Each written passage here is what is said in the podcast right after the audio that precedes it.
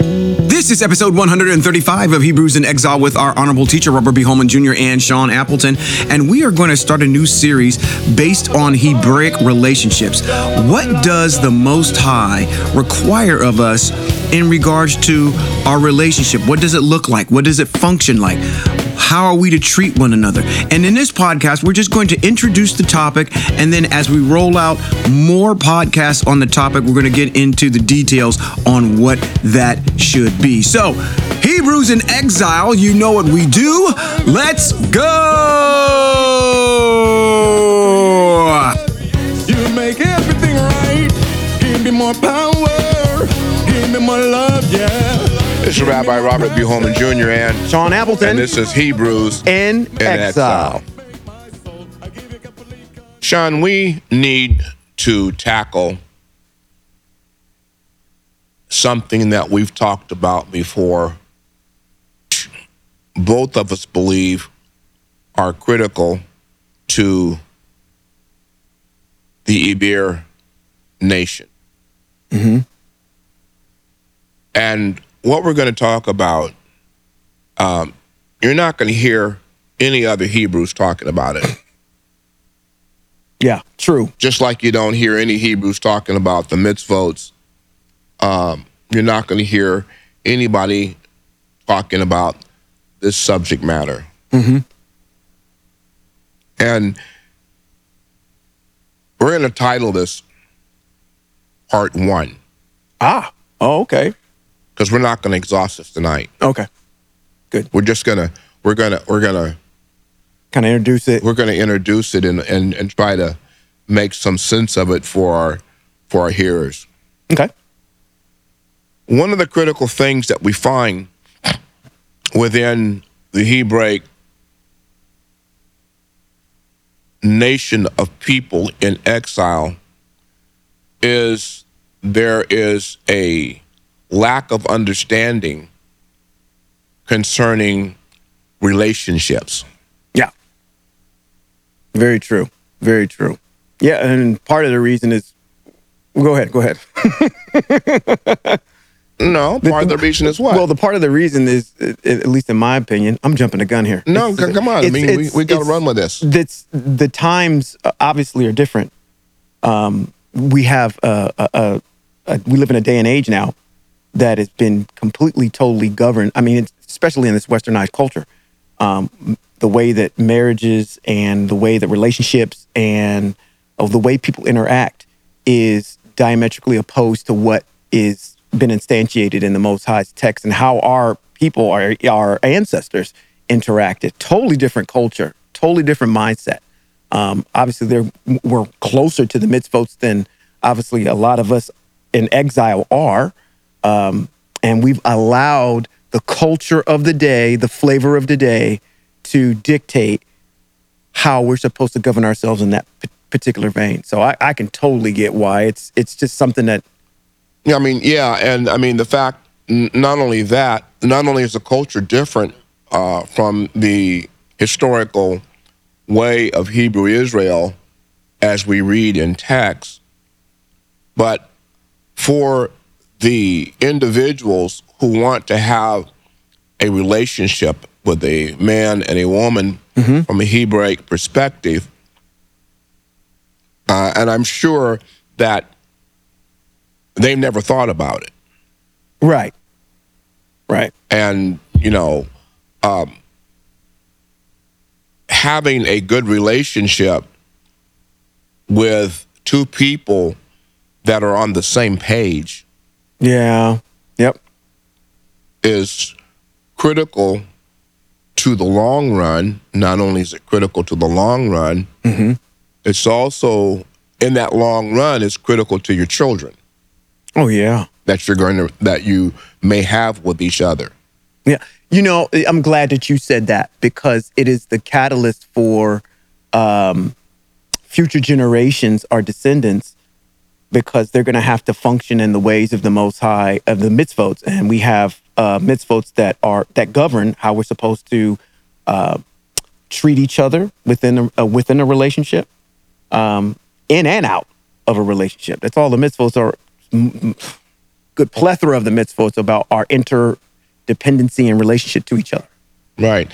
So, you know, what we're going to share with you are the historical facts of of how and what constitutes a marriage uh, from all from all of the angles that we can think of, and uh, and discuss and discuss those. Um, we look at this. We live in we live in the United States, and it's interesting that as I do research, every country, and not only every country, but even in the United States, every state has its own governance True. for marriage. True. This is very true. I did some research on that too. And I found that that, that was an interesting discovery that not all states, say for instance, I'm going to take some thunder already. Um, I found out today that the state, I believe it's Alabama, is the only state in the United States that doesn't require you to have a marriage license. Like, I found I found that little odd that and, and there's a I was reading why they instantiated that. Um, and I think what they do now is in Alabama, I got to remember if, if, if that's the correct state, and correct me if I'm wrong, um, y'all out there that's listening.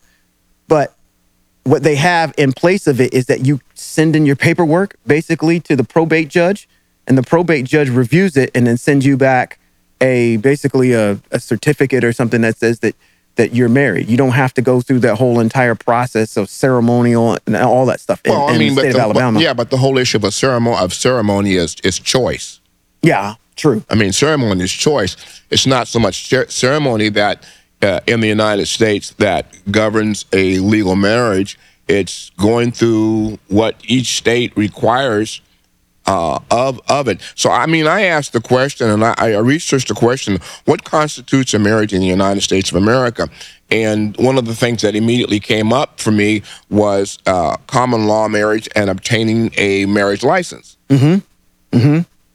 So yeah, even matter of fact, in the state of California, there's no such thing as common law marriage. And we probably should define what common law marriage is. Yeah.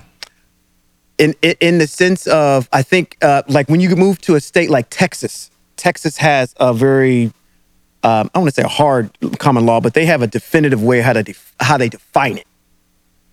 Um, I think there's three criteria. One, you have to have acknowledged it publicly that you're married to someone, that you've got some type of um, you have a residence with that particular person. There's two of them out of the three, and then the third one is, um, like I said, the, there's a commitment. You're living together, and then there's, I think, maybe some type of legal document of bills or something that you might have your both of your names on. But there's three criteria um, that constitute a common law marriage. But I come to find out in the, in the state of California, you can live with a person for 50 years, have the same residence, be functioning, and you could call that person your wife, but the state of California will not honor that as a common law marriage. You have to have go down to the local magistrate, file your paperwork, get it, you know, do all the have the witnesses, all the necessary pieces and components, and then you're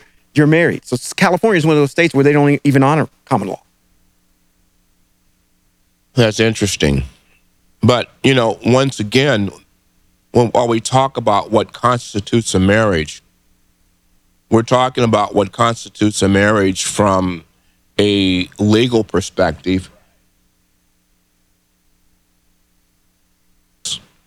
Um,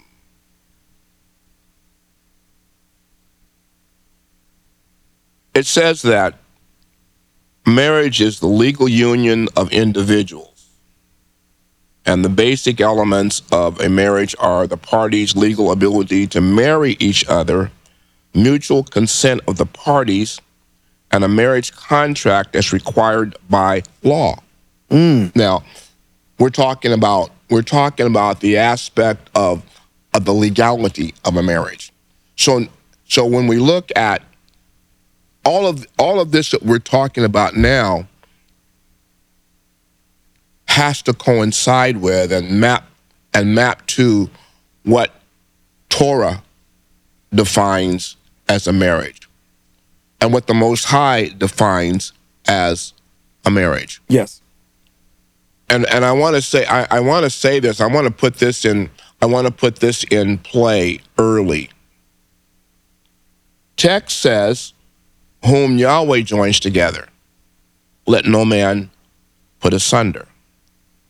And I want to say to you all that all marriages are not a union that is inspired by, or neither is it orchestrated by the Most High. Yep.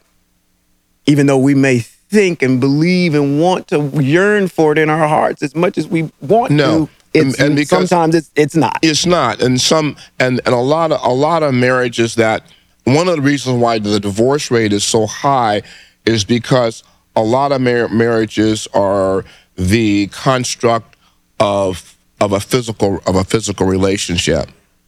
and then you find out that after after the physical the physicality of it all dissipates and wanes away uh, problems start to surface and you find you have irreconcilable differences and and you part and you part ways the most high was not a party to that so now the question becomes well was, were we married well that's that's that's a that's a that's a funny that's a funny ladder to climb Yeah. from a Hebraic perspective. Mm-hmm. You know. Mm-hmm. Mm-hmm. That's that's a funny that's a funny ladder ladder to climb. Now, one of the other factors that I that I found out is that um,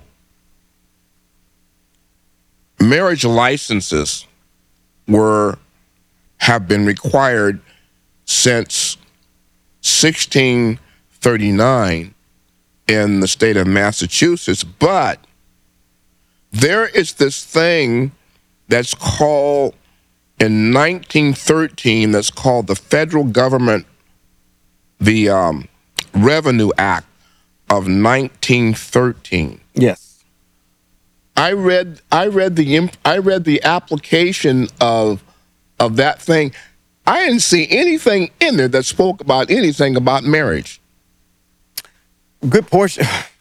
Actually, I w- I went to a, a website that that spoke about it, um, and at the website that I had researched, um, the Revenue Act of 1913 um, was based on and how it relates to marriage is that when uh, it's it has everything to do with the deductions that were allotted to individuals and how you filed. Yeah, it's all about it's all about taxes. It's about taxes. It's it's literally you. I think it was in 1913 a six thousand dollar a um, uh, deductible was applied if you were filing. Now, you guys, you tax folks are going to have to correct me on this one too.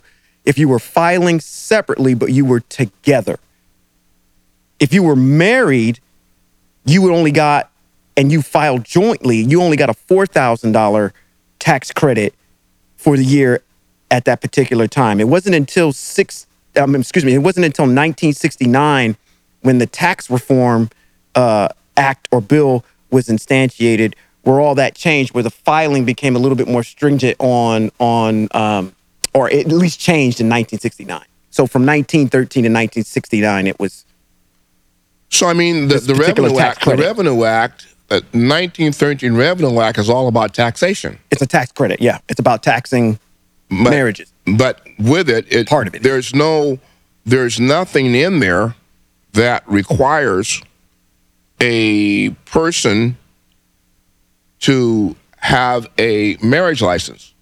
Right. So let's let's define what why do you need a marriage license in the United States? What benefit does it give you to have one? Because I can tell you off the rip, I've been you've married us, me and my wife, 20 some odd years ago. This year, we would have been married 20 years. Um, and in doing such, I may have had to show that marriage license maybe once in 20 years. And that was only to prove some legality that we were married. And I'm trying to remember what it was for, but it escapes me right now. but I don't use that marriage license for nothing. Zero. I got a marriage certificate and a marriage license sitting in a case somewhere collecting dust. So I had the same question too. Like, what? I know, I know the answer to the question. I'm just being rhetorical when I say that. I mean, yeah. I mean, what? There, you know, and, one of the things as we talk about this in the United States, um, naturally, the legality, the legalities of of being married to each other legally uh, play a role in a lot of the business that you do. Yes. I think that's probably the main point. Yeah. Um, seeing. I mean, can I? Oh, yeah. And, and, I, and we and I haven't I haven't gone down this road yet. I haven't researched, but we will as we continue to talk about this. You know, uh, if two people are living together, and we're gonna and we're, we're gonna get into the Hebraicness of this, but I, I I need we need to get into the construct of what's going on in the United States first of all before we before we walk down before we walk down that road because road, that yeah. road is uh is is is that role is much different. Oh yeah, it's diametrically opposed. And even getting back on the subject of the, the purpose of the marriage, I mean, to me, it took me a while to even understand that a marriage license and a marriage certificate is it's a contract between two people. That's how you should look at it. Or at least that's how I look at it. Right. Because I don't look at it as, well, I went down to when we we had to go down, we had to fill out the paperwork, we paid the fee for the the license and everything. And I'm gonna tell you what, them folks across the counter didn't give a damn whether or not you were in love or not. No, They don't care. No, no. Give us the fee Yeah. for for the license, Right. and you can you can Right. go on and have your merry way. Right. So it's more for uh, legalities. It's a contract between people, so you can enter into a contract, procure real estate together, um, uh, do certain kinds of contracts together as Right. a as an entity. as an entity, right? That's the way it should be looked at in the United States. And as an entity, as a business entity, you pay taxes. Right. Or you get a credit Right. because of you're an entity. Right. So has nothing to do with love. No, And that's the funny part about it because when people get married, it's all about the day. It's all about the the the the experience. It's all about everything else but the actual legality of it or the definition of it has nothing to do with it. So when we look at this thing, when we look at this thing, um, since the avenue, as is in California, that common law marriage is not is not an issue that is even entertained, whereby you can't claim. I mean, if you live together for seven years or eight years, I mean, what Nothing. what's the legality? I mean, Nothing. we just have to part and go our separate ways Yeah. And so and don't get and and and by the goodness of our hearts we divide the we divide the assets that we've accumulated over those over those years so when I did my research on common law in California, they addressed that issue kind of in the webinar dissertation that I was kind of listening to.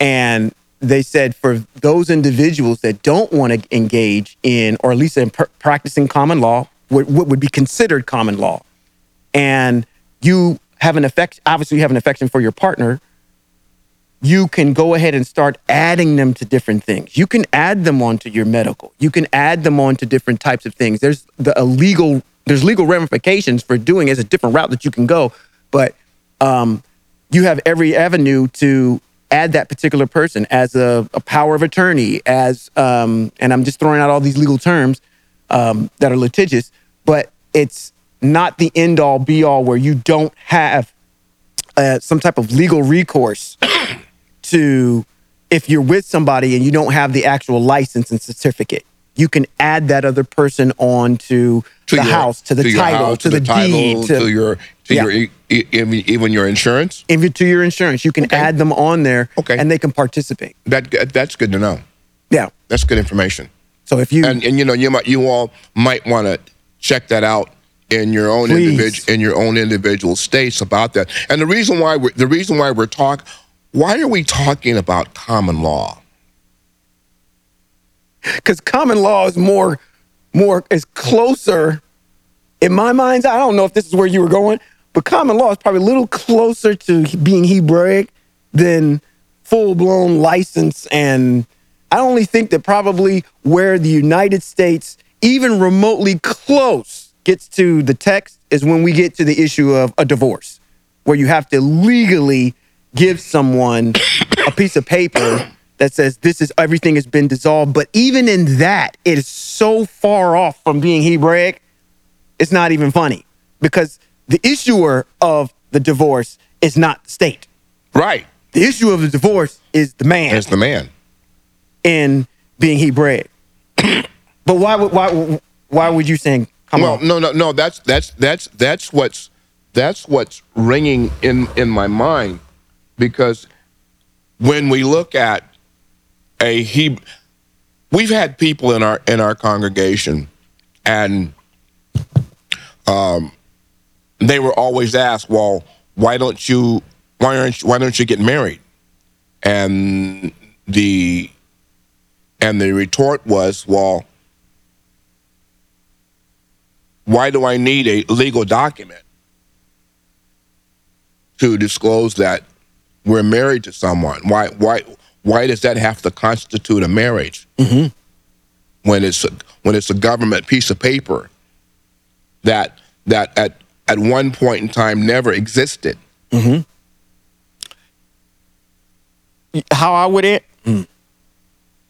how I would have actually approached that is that you're capital one, you're right. You don't need it. But you live in the United States. And therefore there's some benefits that come from being or having that license. You can get by without it. Absolutely. There's no mandate that says that this is the person I want to be with for the rest of my life. Take all the legal precautions that you need to add them to whatever you need to add them to and function Hebraically. But as far as tax deductions, as far as other perks that you get for having that license, you won't capitalize on that. And that's the thing that I would say to a person is, and let me, I'm gonna take a sidebar real quick. People ask me about getting married, and you know what I tell them? I try to separate the two. One, like I said earlier, the issue of love and caring for a person versus the issue of the legality. And I said, the first thing you need to do if you want to actually go get that certificate and that license, you need to go sit down with a lawyer first. And both of you need to understand the legal ramifications of what you're getting ready to get into because nobody sits down and tells you that. But bet your bottom dollar, if you decide to dissolve that, you're going to get a real crash course in American legal marriage law on how that works. But you didn't do it up front. You need to be able to be cognizant of all, you wouldn't go, it's the same thing with like, you do your due diligence on the subject. It just cannot be about I'm in love with a person because there's a legal component to it that people don't sit down and and think and work through and say, well, if something does happen, how are we going to handle this? And this is how the law works in our particular state. So when someone like any of my staff members, they come to me, and they oh, we're in love and I'm thinking about getting married. I have several of them come to me. And I said, the first thing you need to do is sit down with Laura, if that's the route that you want to go. And define the parameters in this country how this works. Well, I mean, I, I, I hear you, and I can hear the retort to that. Sure. Okay. The retort to that, in my mind, for young people getting married is, well, we don't plan on getting a divorce. and and, Oh. oh yeah. and and and to and to and to address it and to address it up front leaves the kind of impression that well we just might and if we do we know and understand what but when you're in love like that talking about divorce when you're trying to get married is not one of the things that's And and that's what we need to change because no one likes to talk about insurance when you're buying a car. But it is a legal thing that is mandated by I think probably No, every no, no. single state. No, no, no. When you It's buy a protection. No, when I when you when I buy a car, you doggone right. I want some insurance. That's right. So this is what I'm saying. You want to know what you're getting into. And the only difference between the two, in, in your analogy, that's not a good analogy why? because Because I'm only talking about protection. yeah, I understand that because it's kind of a given that the possibility is that somebody may hit you Exactly. or you may hit somebody. I mean, that's that's a.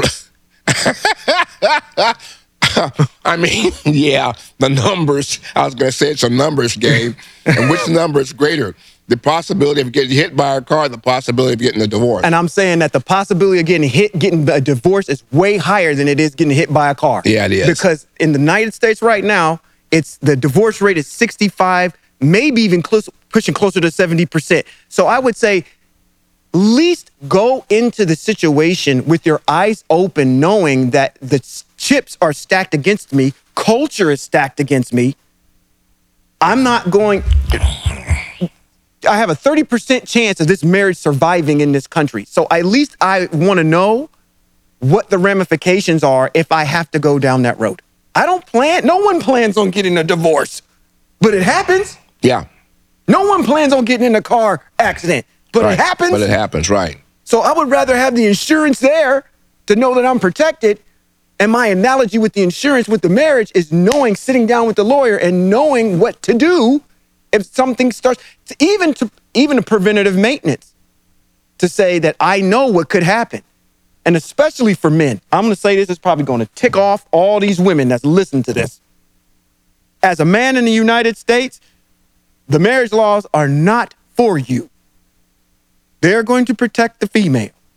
Am I for or against that? My my issue is it, actually I'm for it.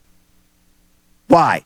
Because it actually mimics a little bit what happens in in in the mitzvot. In Torah, Because there are a plethora of mitzvot that protect women from men. I don't. I that's I'm saying that it's coming out that way, but you need to understand. I guess getting back to my point, you need to understand as a man in westernized culture that the law is not in your favor. Even more reason to, because literally, yeah. I mean, you. I mean, I mean, yeah, yeah, yeah, yeah, yeah. And there's not. There's all I'm saying is, is there's nothing wrong with doing your due diligence right. to do the research to find out you're in love, but there's also the possibility that I could get in a car crash. What happens when I get in a car crash? You don't know to call the insurance company. You don't know to call what your deductible is. You don't know all these other intricacies about what happens when tragedy strikes. Yeah, I just I last year, this time last year, um, I'm I'm taking my car in for service. I'm rolling down 99. It's kind of raining outside, and traffic is slowing down, and I'm slowing down, and I look in my rearview mirror, and there's this fool coming full bore down down my lane, and I know doggone well he Just know it. just Yeah. know it. Mm. Tore up my whole back end of my my my. Well, he he hit me in a way that the the just the bumper and a little bit of the back got messed up, so it didn't. It wasn't major, hmm. but oh, he got taken out major, and he took out and took out another car major. Oh. And then and then he came. Then they tried to come. They tried to. His insurance company tried to come after me, but you know the the police report definitely stated, you know, and they want to know, well, what what's your what what's your um, liability coverage? Do you? I said it's none of their business. wasn't Right. my fault. Exactly. I was just sitting here So here. I mean, I, I I understand the whole nature of of the need of something to protect yourself against the inevitable in case it happens. So I, I hear your argument. Now, when we look at when we look at and one reason why I prefaced early in the conversation whom Yahweh joins together is is a key principle issue simply because if we read text, um, we got the we got I mean, who was it? Um, and, and Balak, um, and the king. Uh, when you wanted Balak to prophesy against Israel, Yeah, put curse them. put a curse on Israel. Yeah. And his word to the king was leave Israel alone. Right. Um, you know, her sons will marry your daughters, and your daughters will marry will marry her son. Will marry your sons. Mhm. And it only it only speaks to the idea that it sounds.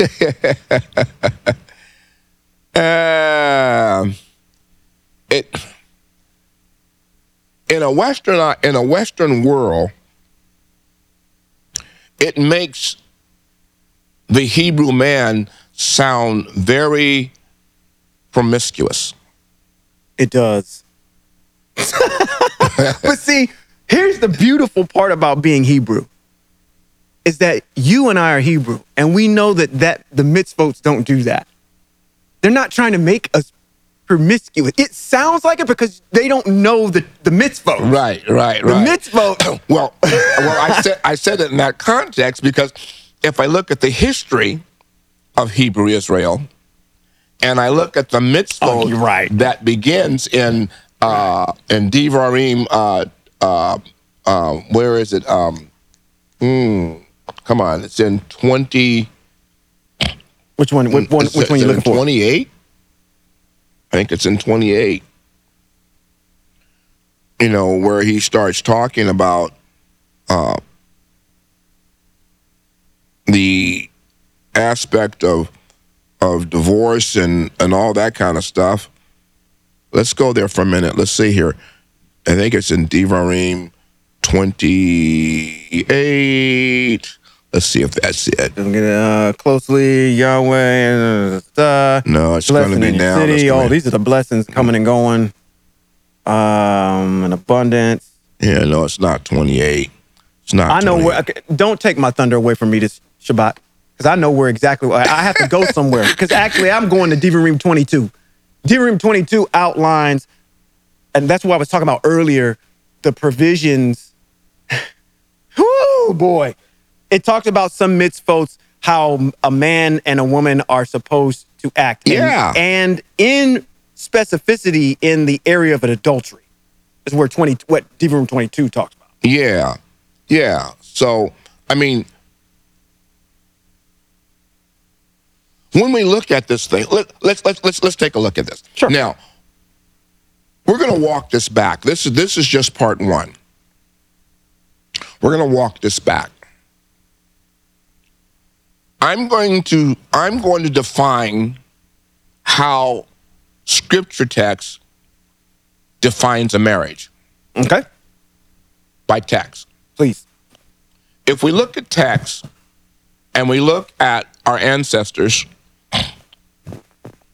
there is no, there's nothing that defines or talks about the marriage of Abraham and Sarah other than the fact that Sarah was Abraham's wife. True. There's nothing. There's nothing leading up to it. There's no. There's no uh, verbiage uh, concerning uh, Abraham uh, converting, converting, converting with her or or um, courting her. The text says that Sarah was Abraham's wife. Right. Period. That's it. Matter of fact, yeah, you got another good example in Bereshit with Adam and Isha. Uh, you're right. I mean, right off the bat, Right. that's, that's his wife. and and then in our in our discussion we get down into this in, in, into the discussion where the daughters of men married that that whole discussion there in Right. In, in, Bereshit 5 and and- going into chapter number 6. right right so we don't we, we don't have any language that talks about marriage in our text early until it gets down to um, uh, Jacob. No, no, no, no, no, no. It gets down to uh, Isaac, Isaac and uh, Uh, Rivka. and Rivka, yeah, where he's um uh, and and and the text says that the text says that that Eliezer brought Rivka back to Isaac, and Isaac took Rivka into his mother's tent, and she became his wife. Now we know what that's about. Right. I Yeah, exactly. mean, I mean, he didn't take her into his tent and and Play Uno. uh, yeah, yeah. Uh, let's we're gonna play Scrabble when we come out, we're, we're gonna be we're gonna be husband and wife. They play another game called Twister. Yeah. Which leads to the idea that bone of bone, flesh of flesh, puts you in a state where marriage is the outcome by text. Yeah. Yeah, we got yeah. Let's talk. I mean, I mean, you've got you've got Isaac and following Isaac, you've got Jacob.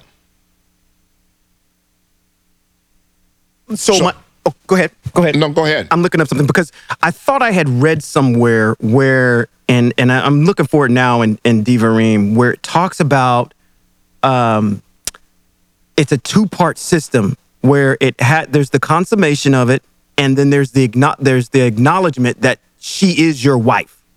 Right. Like there has to be an acknowledgement first, which technically would be a an oral ketubah, and the ketubah for all of you that don't know what that is, that's a uh, marriage contract, kind of like, and, it's not really, but it's just kind of professing the the the the, uh, the idea, but then the consummation comes next, and I could have sworn I Well, saw that. you know, we're looking here, and and and and, you know, and one of the reasons why we have to we- we're, we're doing this is because our people need to know what's what Torah what Torah requirements are in relationship to to marriage, and it's written in Devarim, um, in Actually, it's 22, 22 13. 13 Yep. if a man marries a woman, has sexual relationships with her, And Okay. then and then having come to dislike her, Yeah. brings false charges against her and defames her character by saying, I married this woman, but when I had intercourse with her, I did not find evidence that she was a virgin. Now, this particular text here talks about the idea, the idea, in, and in most of Israel, we're dealing with virgins. Okay. I'm glad we're talking about this publicly so you can correct me before I get up here and say something about it. Well, the text is talking about virgins. So I haven't, I don't recall reading any text where marriage happens, or no, See, because where marriage happens with a woman that has already previously been married. So we're not dealing with a virgin. uh, okay, um, let's say for instance, let's say this. And this, I mean, is how, I mean, is- this and- is how I reconcile I mean, that. I, I mean, the issue, the issue for the issue for West for the Western world is uh, you find today uh, very few virgins. Yeah, you, you do. And I'm I'm saying here, I'm gonna leave this in the context of the mitzvot and stick to the mitzvot on this one. This text right here, Mm-hmm. to me, is only talking about one specific group of people. And that specific group of people are the are the uh, priests, are the Kohanim, because they're the only ones in text that have to marry a virgin. Right. It doesn't say anybody else has to. Right, right. So in the because I have we have mitzvot that says in the event that I have a brother and my brother's wife, he and their they're married, they don't ha- don't have any children, and my brother dies, his wife comes to me. He's already consummated the marriage with her already. So by way of the mitzvot, there is a mitzvot that's out there that says that she doesn't have to be a virgin in order to marry someone. And I'm pretty sure that's happened through a plethora of Israelites as well. But when we talk about specifically virgins marrying, my position would be that this text is specific to only the priests because they're the only ones that have to marry virgins. Well, I don't know. So if Because once again, we get down to verse 28 of this chapter. Mm-hmm. If a man comes upon a woman Right. who is a virgin, engaged, who is not engaged, oh, not engaged, Mhm. and he grabs her and has sexual relation, that means he rapes her. right? and they are and they are caught in the act, then the man who had intercourse with her must give to the girl's father one and one quarter pounds of shekels. In other words, he must give the must give the uh, the family a dowry Right. because he's humiliated the girl, and he may not divorce her as long as he lives. So let, let me So cor- now, once again, that's not a priest. Right. So let me correct what I'm saying because I'm glad you brought that up. It doesn't have to be necessarily be a. Now I'm changing what I'm saying. Yes. Can you marry a virgin? Absolutely. If she's a virgin, Yeah, can a priest marry a virgin? Yes. Yes. But a priest has, Has to, to marry, marry a virgin. virgin. Yes. You don't have to. Right. You can. yeah, but you You don't, don't have to. Right. So in this particular instance, in 28, yes, she's minding her own business. You decided you wanted to rape her, and matter of fact, the mitzvah says that when you do go ahead and rape her, you married to her, Exactly. And that's what I'm saying. There's a plethora of mitzvahs that says that if a man can't control himself, there's protections for women against men Right. in the mitzvahs. Right, right, right. So, you know, as we talk about this subject, um, we want to bring to the fore the the cautionary act of what is different between what constitutes a Hebrew marriage versus our westernized thought process of of that. Mm-hmm. Um, if I go to, if I go to it, and we'll, and we'll and, and we'll get back to this to this to this to this kind of thought process in our in our next podcast, because there's some there's some um, study that we need to do in this area. Mhm. But if I look at what's taken place with um, Isaac and Rebecca, if I look at what's taken place with Jacob, uh, Rivka, Bilhah, Zilpah, Zilpah, Leah, and um, forget the other girl's name, Rachel. Rachel. So it's Yeah, Rachel, yeah, Raquel. Leah, Bilhah, and, and Zil- Z- Zilpah. Yeah, the Yep. four girls. Mhm. You know, while the text talks about them being the other two girls uh, being uh, handmaidens, Mm-hmm. literally they were not handmaidens; they were wives Wives. Yeah. that produced children. Right. Thus, yeah, children of Israel for peace, actually. Yeah, so it's it's the you almost in el- tackling this issue, you have to almost strip everything that you have from westernized culture and start over from scratch Right, because they're not even structured right, the same way. right. because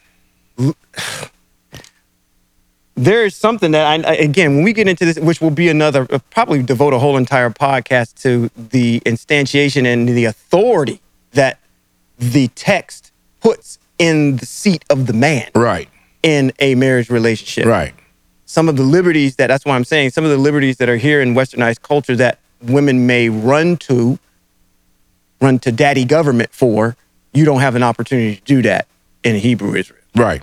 You know, and the thing about it is, uh, in some of our congregations where Hebrew where Hebrew people are, are gathering, you're and, and we're we're kind of fortunate in, in our congregation that the couples that are here are Hebrew women Yes. and Hebrew men. So I mean, you know, and there's a there's a bond that they have with each other, and and they walk they walk in that sanctity. Yeah. And I, I love the way the Most High has set it up. And I am so in favor of the idea of male responsibility or the man being responsible instead of this entity in the background called the government. And this is the reason why I say that it's a beautiful system the way the Most High has it set up for us. Is what it requires is more diligent research and a a commitment to understanding who your partner is from a woman's standpoint before you go ahead and make that commitment and accept the marriage question, if you will, or Right. invitation Right. from the man. Right. If you know that you're not going to be able to go run to the government to get whatever you want, alimony or whatever else, you feel as though you, you're maybe entitled because- to, because- you are going to make better decisions on who you decide to get with.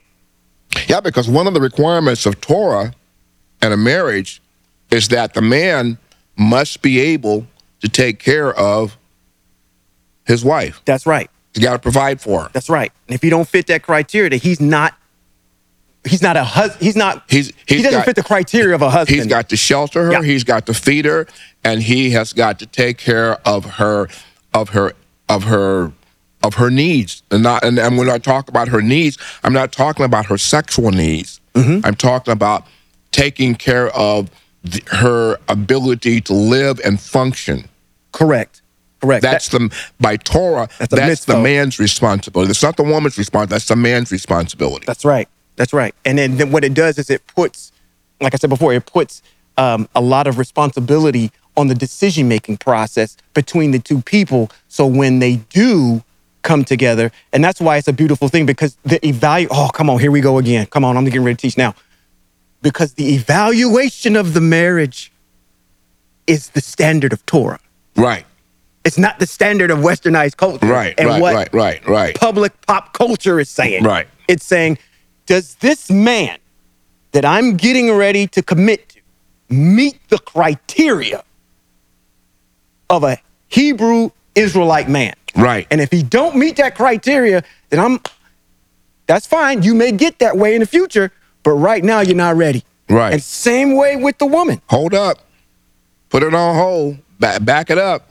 Back it up. exactly. You know, we're going to talk about this. We're going to talk about this as we talk about the mitzvot uh, that are that are germane uh, to a marriage, because you know the whole issue is this whole idea of intercourse, uh, just promiscuously having intercourse with you know one. You know, we get down to the idea that I got to go across the street. Oh, oh we gotta go. I gotta go to the street I gotta go across the street for, for, for this one. Okay. When when when when the so-called son of God, who claimed to be, met the woman at the well, Oh, yeah. that mm-hmm. whole story. Mm-hmm. Where is your husband? Mm-hmm. You know, you have many, and the one that you're with now is not yours. Mm. That whole that whole text talks about it. Really lends to the idea that she has been promiscuous. Yes. and has in her promiscuity she has had many husbands by virtue of the sexual relationship that she's had with these men right. that's the idea that's being that's being uh, uh perpetrated i mean being uh, being uh spoken here by this man that calls himself god's son so now we come back across to our hebrew text and our hebrew text does not well, it doesn't allow for it. And then it's difficult because because once again we're looking at we're looking at all of the avenues in our text where but you know you should go you go rabbi you go to rabbi you're you're you're you're you're you're you're, you're, stammering? you're stammering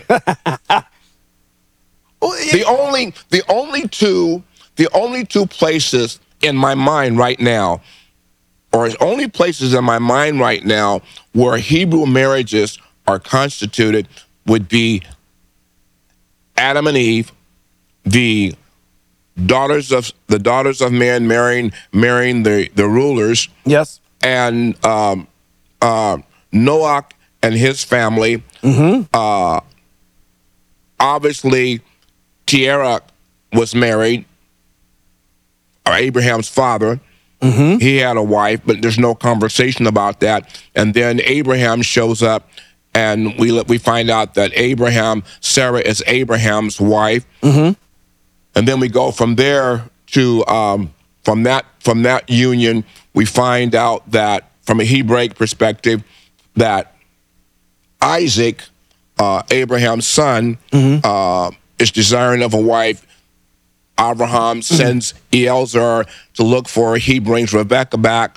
Uh, Isaac takes Rebecca into his mother's tent, and they become they become husband and wife. Now, here's my point that I'm that I'm getting at when I get there. Okay. And then from from there we get down to Jacob and his and his four and his four wives. Mm-hmm. Now the point that I'm getting to here is that mm. the difference in and what's happening in all of these scenarios, particularly with with Isaac and Rebecca and with Jacob and uh, Rachel and Leah is that none of these women, none of these women prior to marriage were Hebrew women.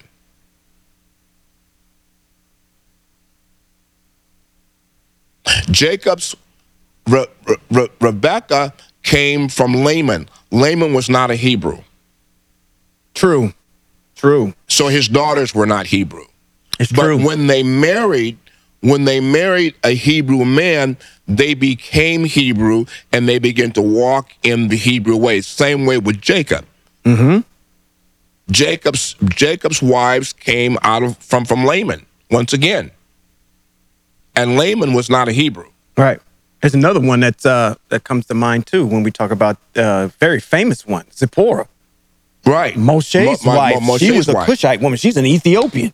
So my point that I'm making here is more probably as we look at this idea of relationships, relationships in in in this Western world, because it's different for us here, because we have we have women around us that come into our congregation from different places and the young men meet with them and what have you. Mm-hmm. And they and they start courting each and they start courting each other. Mm-hmm. You know and so now we have to define what constitutes a hebrew woman. Well the holy idea now is that is that the majority well not really because because we're in exile we're in exile. We're in exile, and the majority of, of the melanated people in exile are part of the exiled nation of Israel into the four corners of the earth. So, in essence, in essence, because because uh, the largest contingency of of Hebrew Israel in exile is in Brazil. Yeah. Beautiful Brazil. Yeah, I could go to Brazil Yeah. as a Hebrew man Uh-huh. and marry a Brazilian, and she she's a Hebrew woman because probably more than likely because of the exile. Or the same thing goes along if we if we follow the um, if we follow the the um, the transatlantic slave trade and they, they, they spur along the Atlantic the Atlantic coast. All of those all of those places where our Hebrew women have been have been dropped off. I mean, they're mm-hmm. Hebrew. They're Hebrew. Mm-hmm. And the only thing the only thing that would make it different would make it different for a Hebrew man is if he were to marry or get have a relationship with a foreigner. I, you see me lean back in my chair? That's exactly what I was getting ready to ask. I was getting ready to throw you a curveball. I was going to say, okay, I, I, I know how I would particularly answer this, but I'm going to throw you a curveball. Hebrew man, interested in a woman from the nations? Yeah. Is she when she when he proposes Yes. and by way of how we're defining it, Yes. she accepts the invitation Yes. and it's consummated, they're married. Is she Hebrew? So there was, but but that's but that's the same that's the same scenario As as Isaac Mm-hmm. and the same scenario as Jacob, because their wives were not Hebrew; they came from the nation. They came from a nation. so would their wives be subject to the mitzvot of the foreigner or of the Hebrew? They would be they would they would be subject to the mitzvot that are written in Bemidbar, Numbers chapter 15, 15, that says there is one law for Ah, you, there you go. Hebrew Israel, and there's one law for the foreigner that resides with you. The same law shall be the same. So the issue is, is that a Hebrew man can marry a a a foreigner, but if he marries the foreigner, then that foreigner has to has to commit to the to the lifestyle of the Hebrew man. That's a very good point. And I, I think that's tantamount and very important for people to understand Yeah. is that the leadership, the Most High puts a lot of emphasis on the leadership of this group between the husband and the wife. Yeah, yeah. yeah. And a Hebrew woman, mm. what? A Hebrew woman what? a Hebrew woman just needs to be cognizant of who she puts in the leadership position. so it's something that's very important that we have to understand that, you know, in But order that- for us to function correctly. But but but see, we need we need to understand we we need to define what that leadership position is because for some True. men their idea of leadership is one in which that is one of control. Mm-hmm. The Most High is not asking the Hebrew man to be in control. He's asking the Hebrew man to lead according to his his his mitzvot, his rules, and his regulations. right. It's And and then the aspect of the obedience is the obedience to the ways of the Most High. I'm not asking you to obey me. asking you- I'm asking you to obey what the Most High has asked. So that has to be clear, because the whole idea for a lot of a lot of our women, uh, they don't they don't want to be, you know, you know, Yeah, this is not a totalitarian yeah, dictatorship over I here. say, saying, and, yeah, this, and no. you know, and no, it's a it's a. Uh, you know, and it's it's a beautiful thing because when we look at when we look at Hebrew Israel and the Most High, it's a shared relationship. Mm-hmm. And it is. And that's the beauty of understanding and having a relationship with, with the Most High. And that's why we draw analogies when the prophets talk about marriage relationships between the Most High being our husband and the wife. If you're going to have any pict- picture of what that marriage relationship should look like, just look to the text. Right. And then make the analogy there because the, the prophets do it all the time. Right, right, right, right. So it's it it is a beautiful thing, but in regards, like I had said earlier, is that both parties, even in the courting phase, even while they're trying to understand each other, the evaluation of how you are as a leader is based on the mitzvah. right, exactly. I can't put, I can't say, people come in here and they listen to the words that come out of your mouth and my mouth. And they say, you know what? This is either good leadership that I want to be under or not. Right. You make the decision because you're gathering data. Right. It's not based on what's in your loins. right, It's based on a cognition that says, I'm evaluating what's here. And that's what Hebrew women do because they know the mitzvot and they say, you know what? This individual over here, he's not following the text. And I can't put my trust and leadership in a person that doesn't exude that, who will shine a blind eye to the Shabbat, Yeah, see- who will yeah. do offshoots and not follow the text. yeah. This, I mean, and, and the reason why we're bringing this subject up is because um, we have to establish that there is a difference within the Hebrew the Hebraic culture and way of life as opposed to Christianity that Oh, you've yeah. been into all your life. Oh yeah. Oh yeah. you know, we don't look across the aisle and say, "Well, gee, he sure is handsome." Well, it's not a matter of he's having. Can he lead? Can he lead? What is the other aspect and- of it? yeah. Can he lead? And does he does he have does he have something more than a than a a a good looking face and he looks good and smells good? You know, can he lead? Right. Can he and, and, and is there more to him than just a than, than just a physical attraction? Right. But once again, the man has to look back at the woman in the same light. There's a there's a text that I did a teaching on. Um, it's in Proverbs. It's the very last chapter in Proverbs. Um, and obviously we know who wrote Proverbs. Shlomo did a lot of writing of Proverbs, and his father was King David. And one of the things that um, is in Proverbs is this dissertation between this queen and her son.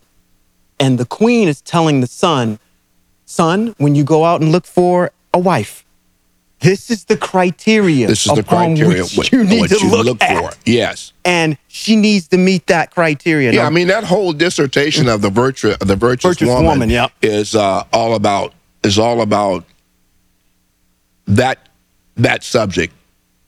I'm I'm telling you, son, what you need to look for. right. It's not coming from another man. No. It's coming from a woman. From a woman, right? Yeah, It says, this is what a woman is. is right, right. And again, a lot of those things that she mentions in there have, really is having a. This is the beautiful part about it because you don't. We hear about what the men do, but the, uh, that particular uh, uh, chapter really defines, in my mind, kind of this general manager. The woman is running a lot of things. She has so much going, Going on, on, right. that she has to have help in executing and running her household. Right. I go no further than even to look at one of our again one of our uh, uh, uh, our matriarchs, which is Yehudit. Yehudit had the same situation. She had a husband that controlled, had a lot of was rich, was very prominent, and she was able to uh, walk in the mitzvos. And that's one of the things that every if you read the book of Yehudit, all Yeah. eight chapters, Yeah, one of the testimonies that they say about her was that that woman was more in tune with the mitzvot than anything else. She was respected in that regard, almost in a sense of being uh, almost consultation wise. Every time that she spoke, she spoke wisdom. yeah. But one of the things one of the things about Ye- Yehudit was that she was married to a man Yeah. who obviously walked a hundred percent in the mitzvos to the degree that even after his death, Death, yeah. she she never married. She never married again. Right. But he left her. He left her with a legacy. Yes, he did. And those are the beautiful parts about our text that we can glean things from. When we get to those external books and we read, okay, this is how our culture works. We are supposed to take care of a woman, our women. We are supposed to function in this particular way. And again, we just have to spend time to uh, understand the behavior of our people as it is in, as it uh, aligns up with the Most High. Right. Well, you know what? We've kind of given you an outline and an introduction to this subject. I don't know how many parts we're going to do, but this is part one. And uh, unfortunately, uh, this one isn't live. Because you know they've been acting up in that chat room on this one. But that's good. No, this is good.